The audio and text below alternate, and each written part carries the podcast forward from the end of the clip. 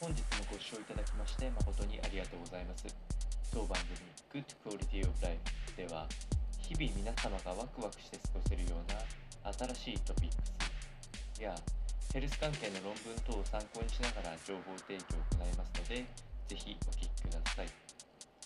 それでは本日のテーマですけれども、え1日在10時間を超えるような e スポーツ選手の食事について、えーきたいと思います。このお話は J リーグやラグビートップリーグなどで、え公認スポーツ栄養士として働かれてきた橋本氏の、え掲載記事を参考にお伝えをしていきたいと思います。えまだまだ発展途上である e スポーツ選手の、え食生活についてはあ海外の栄養士からさまざまな報告が出ているんですけれども、え特に e スポーツ選手の食事で大事にされているのが疲労感の緩和、えこちらが重要になってくるというふうに言われております。タイトルでお伝えした通り、え座っている時間が10時間を超えて、え集中力を高めていく競技スポーツになっていきますので、え非常にその疲れてくる状況に対してのエネルギー摂取こちらの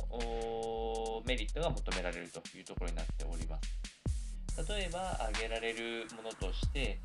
えー高タンパク質食ですね。ハイプロテインパンケーキやマッスルマフィンなどのものやオートミール等も入ってきて、えーそれをエネルギー源として使っていくことが一つ特徴ということが挙げられまして、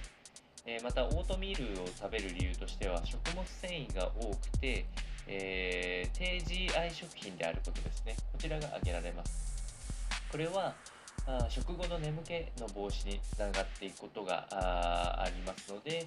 えーおかずにはベーコンや卵などのまあほぼ完全食に近いもの等もあるので炭水化物タンパク質と、えーしっかり取れるような献立になっているというようなことでした。でまたあ少し海外での特徴としてはアメリカで e スポーツのこの流行が盛んであることがありまして、え使っている食品が植物性の食品を使っていることから環境配慮もなされていること。えこちらがあすごくアメリカらしい取り組みではないかというふうなことが挙げられておりますので、まあ、こういう新ジャンルの取り組みについては食文化の研究もさらに進んでいくのかではないかと思われますのでこちらの内容をお伝えいたしました。それでは本日の内容は以上となります。この番組の内容が少しでも面白いな気になるなと思っていただいた方はぜひチャンネル登録またフォローの方よろしくお願いいたしますそれではまた次回の放送でお会いしましょう。